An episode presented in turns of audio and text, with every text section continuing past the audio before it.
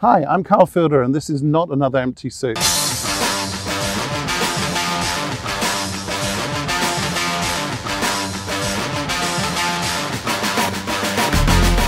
I'd like to introduce my guests today. This is Kate and Swati. Kate, Good morning, Karl. My name is Kate Willoughby. Um, I've been working in the field of corporate responsibility for about 15 years and really passionate about the ability of companies to make a positive difference in this world. and Swati. Hi, Karl. Hi, Kate. Uh, my name is Swati Randev Verma, and I've been uh, working in corporate responsibility and sustainability for the last 10 years, uh, specifically focused on the Middle East. Together, we're going to try and give you some insights into how businesses can address the sustainability challenge and using our experience to give you some examples of things that have gone right and gone wrong. So, my angle on sustainability is maybe slightly different from yours, and that's why I'm really so grateful to have your time today. 1992, Rio Earth Summit, we got most of the world's governments together mm. and we said we got one really major goal let's reduce greenhouse gases. Here we are, 2019, and we're 40% higher in greenhouse gases than we were in 1992. As a businessman, I would say that means the plan has failed. But at what point do we put our hands up and go, whatever we were doing, that didn't work? Now, from your perspective, do you think we failed? Um, I don't think we've failed. I think kind of the beginning of that sentence was about the governments came together. And I think when the way to make real impact through companies is for it to be led by the companies um, and, and for them to own the agenda and drive the agenda. So they have to be part of that decision making at the beginning. And perhaps in that situation they weren't. So I know, for example, in um, the UK, when I worked for an organisation there, Business in the Community, that was born out of the kind of Toxteth and um, Brixton riots in 1981. And companies came together and said to have healthy high streets, we need healthy back streets. So you're saying that we need riots in order to get the governments to take this problem I'm seriously? saying that the, it has to come from the companies propelled to make to take action, and maybe in that instance, it wasn't it wasn't the company's decision. It was something that was committed without their input, and I think that in that situation. so the maybe- mistake was the world governments didn't bother to ask business. Yeah. What do you think about this? Yeah. Swati, do you agree? Absolutely, I completely agree with Kate. Um, and I think that's the change we're seeing even when we look at the, the UN Sustainable Development Goals. Goal number 17 is the private sector coming together to bring about the change um, to meet these 17 goals by 2030. So I think uh, when you look at a materiality analysis as an example, the, the amount of corporates and the influence they have on the societies that they operate in, be it in terms of operations, be it in terms of employability, that number is substantially higher um, and has a lot more impact in the world. Um, governments have policies, a s- certain amount of sort of, you know, they're, they're slightly more regimental. They need to follow the policies, they need to make sure it's signed off, etc. Whereas corporates have a slightly freer hand, if I may, um, to kind of implement local, internal, and external strategies for their own people, for their vendors, for their stakeholders as well. So you think corporates are, are better at making decisions than governments? You think if we've got this massive decision that we need to take to really address a global problem, that maybe corporates are more used to making really hard choices than maybe elected governments are? Um, I would say yes and no. I don't think I don't think better is the right word. I don't think corporates are better at it, but I think they're they're perhaps a little more agile. If they need to take a, a decision, be it you know in terms of uh, harsh decisions to lay off employees when there's a crisis happening, it's more difficult for governments to lay off their government employees as opposed to a private organization. They're able to take that decision based on the numbers that are presented, etc. So I think um, the, the the the lack of accountability on a mass level is what makes corporates slightly easier to operate and perhaps be able to take those decisions. Whereas the government then becomes answerable to, you know, uh, its people, other governments around the world, etc. While I might agree with that, the issue is that greenhouse gases are still going up. Yeah. So whether or not it's corporates or government that should be taking the lead, the fact is the greenhouse gas emissions are still going up. Yeah. So how does that fit in to corporate strategy? Both of you have experience in CSR, corporate social responsibility. I never understood as a businessman why sustainability is part of corporate social responsibility. Kate, educate me. Well, for me, I mean, sustainability is just about how you operate as a business as a whole, and that is broken down in so many companies in so many different ways. You can have um, you know, pri- safety is a priority, greenhouse gas emissions are a priority, or your society is a priority. Again, it comes back to what's the driver for your business, what's the driver for the government, and it's kind of that core beginning which you know helps decide the strategy and what you're going to be most passionate and impactful about. So, again you know, I think about the partnerships, that's one of the most important things because we all have slightly different agendas and priorities, but actually, where there's commonalities and working together, that's where we can make the most impact. You know, for us, um, you know, in some companies I've worked for, safety is the absolute priority because that, you know, it's a dangerous business. And in others, it's about, um, you know, health and well being of employees or the communities because they're selling chocolate, for example. So, you know, it, it really depends on what is the most kind of prominent issue for the business or the government at that time, and then just find those commonalities to work together. Swati, what do you think should be the priority? I think it's at, at this point in time, I think corporates need to understand that the priority is uh, a sustainable operating model whether it be internal or external. Um, and I think those tie in very, very, very, very closely. Um, when we look at, uh, you know, corporates in, for instance, airlines, right? So, what is their impact on, for instance, the environment versus, you know, a financial services firm um, that has substantially lower amount of impact on on the environment? But does that mean that they don't need to take action? I'm not going to let you get away with that. Financial services firms have massive impact because yeah. they decide where to invest money. Yeah. And at the moment, they're investing money in all sorts of crazy things. Uh, I've had teams come to me and tell me that the most important thing in the world is to create a new app for hailing helicopters. Now, honestly, it's useless. It doesn't help me in the world sustainably to live my life. Yeah. And I come back to both of you mm-hmm. on the real issue yeah. prioritization. Mm-hmm. I don't know if you saw from the World Economic Forum recently Greta Thunberg's speech. This young lady, uh, only barely a teenager, she had a really simple, straightforward point. She looked at the world governments and the world representatives and the business leaders that were sitting there and she said, I don't know what you're all talking about our house is on fire. Yeah. Why are you not rushing around trying to f- find a solution to this issue? Yeah. At the moment, you formed a committee yeah. to agree on what colour to paint the bathroom. Yeah. The house is on fire. Yeah. So, for all this stuff about safety being more important or whether we put too much palm oil in our chocolates, climate change is going to make sure, if we let it continue as it is, that we don't have a habitable planet. Yeah. And so, from uh, gender equality, from a poverty perspective, from all of those things, my perspective is they all have to take second place. Right. If we can't live on our planet anymore, yeah. everything else is secondary. Or do you disagree?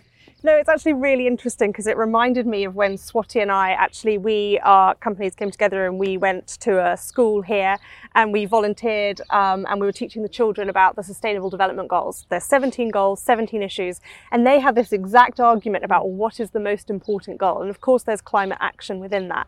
And they got so passionate and arguing, and they said, well, you know, it came down for, for them, one of the most important goals was peace and security. Yeah. Because if you don't have a peaceful society, um, then how are you even going to be able to ta- start to tackle climate change, for example? Or and then other children said no, um, you know, safe drinking water um, and health and well-being because we need to be healthy human beings. So let me just get this: you're telling me change. that my view on this is childlike. Yeah, yeah.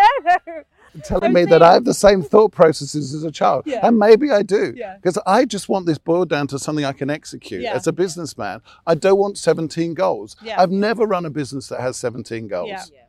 I like businesses that have one, two, maybe yeah. three goals because I can prioritize them, I can yeah. set some KPIs, and I can get on with it. Yeah.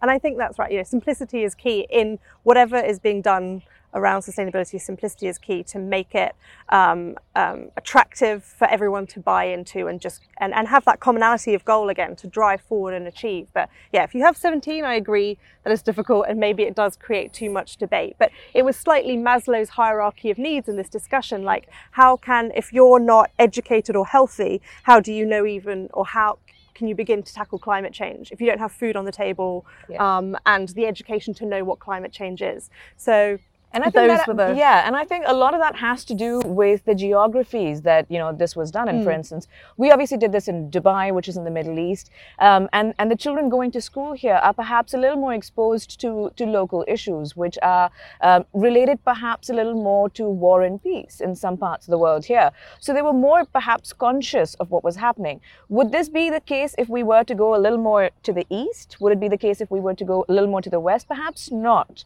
But I suppose the point is that perceptions then start to change. And, and again, if we were to conduct this, let's say in Africa, I think the children there would arguably debate and perhaps be a little more focused on making sure that there's clean drinking water and food to eat. Yeah. Um, whereas if you um, perhaps go a little bit more west, it would then become about education making sure that you know there's a focus on education. And this is again us just focusing on the sdgs and prioritizing.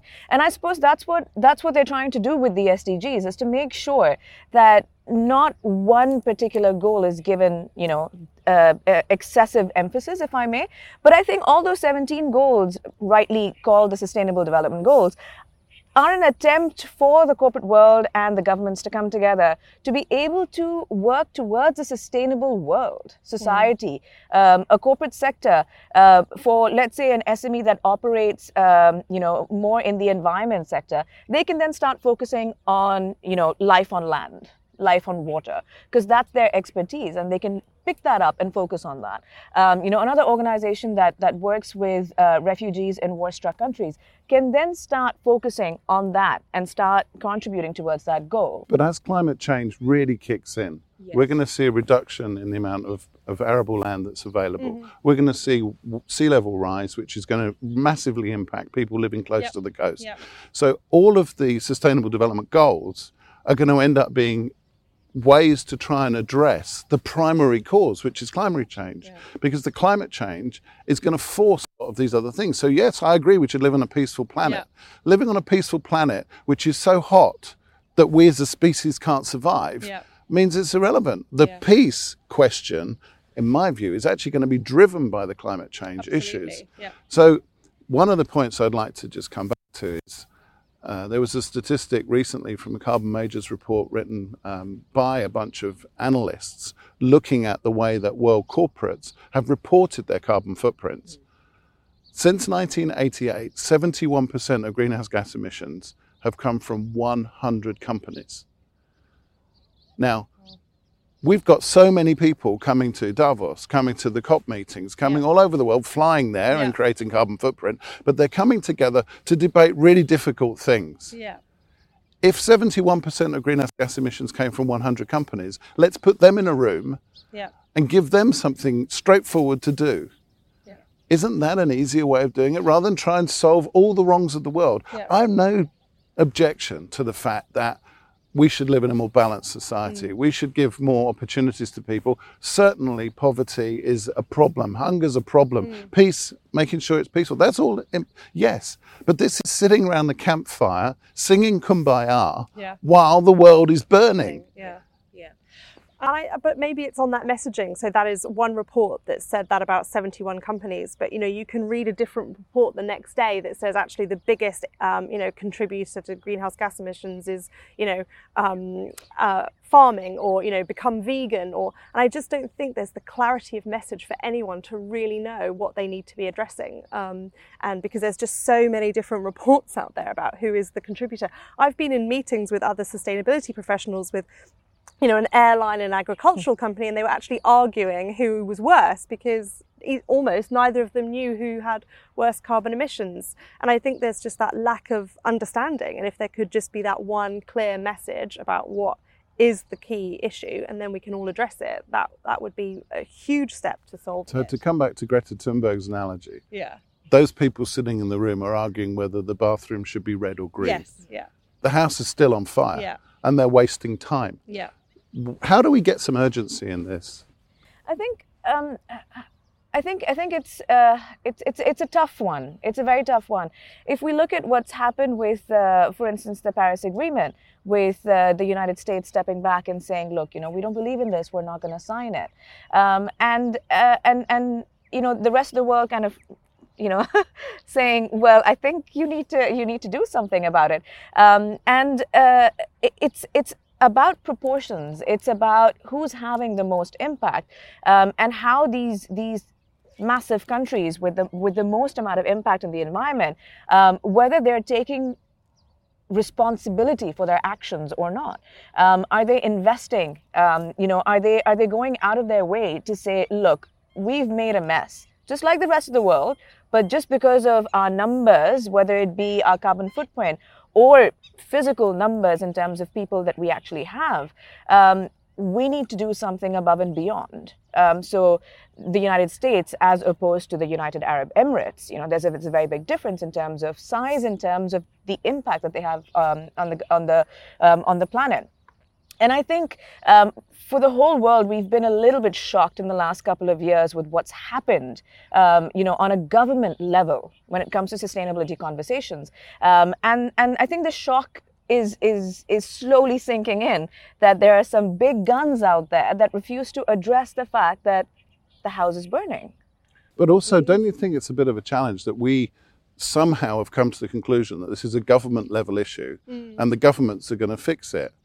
I've been thinking about this. I'm not sure that a government actually has a carbon footprint.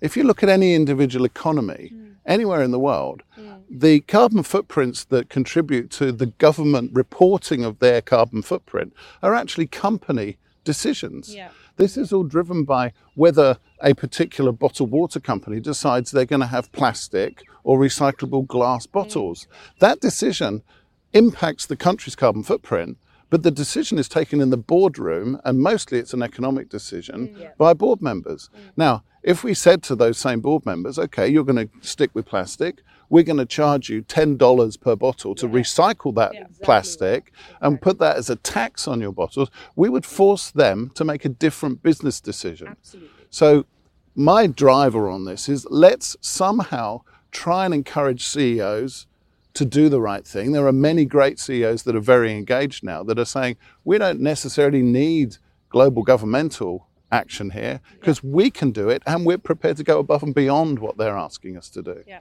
So I think I think you're absolutely right, and you've hit the nail on the head. I think it needs to be um, the corporates a being taxed for their impact on on the environment and their um, you know operating models, how they're changing them, and it, and so on and so forth. But I think. Uh, I slightly disagree with you on the government angle, just because I think whilst the government itself doesn't might not necessarily have a carbon footprint of its own, I do think they have the power to implement policy changes to be able to implement taxes for instance so if the government says look if if your you know carbon footprint you know per capita is x um, and if you don't reduce it by 5% in the next year, your tax will then go up by 5%. Swati, I'd love to agree with you. But 27 years ago at Rio, that was discussed. Yeah. And no government has managed across the board to come up with an action like that. Mm. Exactly. And yet, shareholders of companies yeah. can put that amount of tax on their businesses. Yeah. They can say, We're not going to invest in your company if you don't have a really good sustainability strategy. Yeah. If you have a commitment to reducing your global warming impact, we can penalize you where it hurts, which is in your pocket. So I don't think it's just governments, because honestly, after 27 years, I have to say it's failed. Whatever the government plan was, if we're 40% higher on greenhouse gas emissions than we were 27 years ago, it hasn't worked. Yeah. And doing continuing to do the same things and expect a different outcome yeah. we've got to change the argument. We've got to change the whole discussion. Yeah.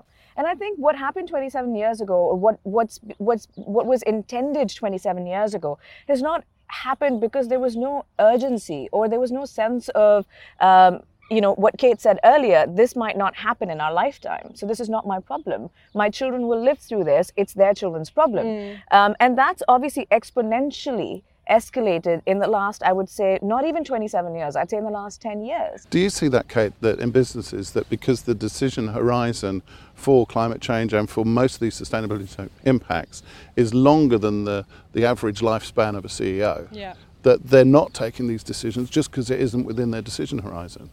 I definitely think that's a, a, huge factor, and I think that's probably one of the changes is that coming about is that you know it used to be very uh, it was a kind of different world, wasn't it? Like we are much more um, considerate of, of that whole aspect of our children and our children's future, and perhaps there wasn't that in the past. More, it was more like you know you kind of you want your child to do well um, and achieve, but it, it wasn't necessarily had that landscape of environmental challenges. Now I think there's a lot, you know, even CEOs will have families, and I think that's one of the big things that we do in terms of staff engagement is to appeal to people and colleagues is around, you know, we all have an investment now, and it might not be in your lifetime, but it is in your children's lifetime or your children's children, and I think again, it's making it appealing and, and, getting the messaging right to make people want to make those decisions. And I don't think that there was that awareness in the past about kind of the bigger picture stuff. It was, you know, in the 80s, it was money, money, money. And I think there's absolutely still that drive, yeah. financial drive. Yeah. It would be uh,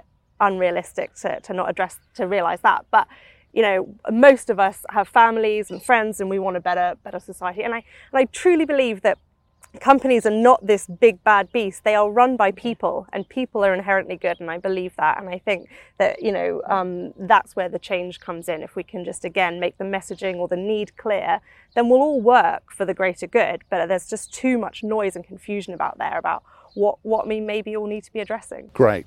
So.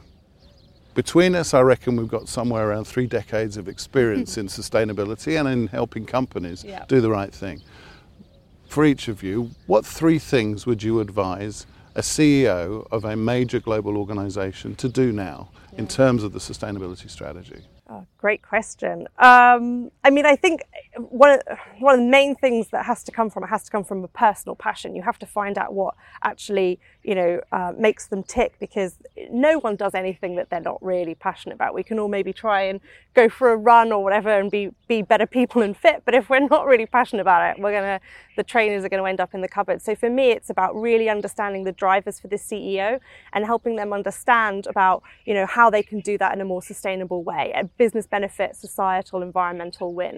And I mean that's not necessarily three points, but that's the main one for me. That you know it doesn't have to be one or the other. We can have this win-win situation for business, society, environment. So for me, it's understanding those drivers and just getting that connection and, and then people will be passionate. Swati? Yeah, I agree. I agree with what Kate said. And I think um, um, just kind of like sort of extrapolating that a little bit, what, what probably needs to be done is uh, some kind of a materiality analysis with uh, with a focus on employee engagement as well to make sure that they're feeling a part of the conversation. Because sometimes uh, you know the management or the leadership of an organization or a corporate ends up taking decisions and wants to implement them. Whereas you know people feel a little bit disengaged and they realize that you know um, and they've got some great ideas and they don't agree with uh, you know some of the issues that perhaps the the top leadership might think are issues. So i would say perhaps some kind of materiality analysis um, along with uh, corporate engagement, which would then lead to formulating a strategy. But for me, the key is the third element of it, which is accountability. If there's no accountability on behalf of uh, the CEOs, the leadership, even the people who are, who are kind of working in the companies, um, and the accountability uh, could be towards government, could be towards your shareholders, could be towards your own employees. Um, if that is lacking, then we've missed the ball. For the next 27 years, we'll still have the house burning if we don't include an element of substantial accountability. Thank you both. My feedback is for CEOs to realize that climate change is caused by business decisions, mm-hmm. and it's up to us as business people to make better business decisions so we can address the burning house. Yeah. Thank you both very much for your time. Thank this has been Not Another Empty Suit. See you next time.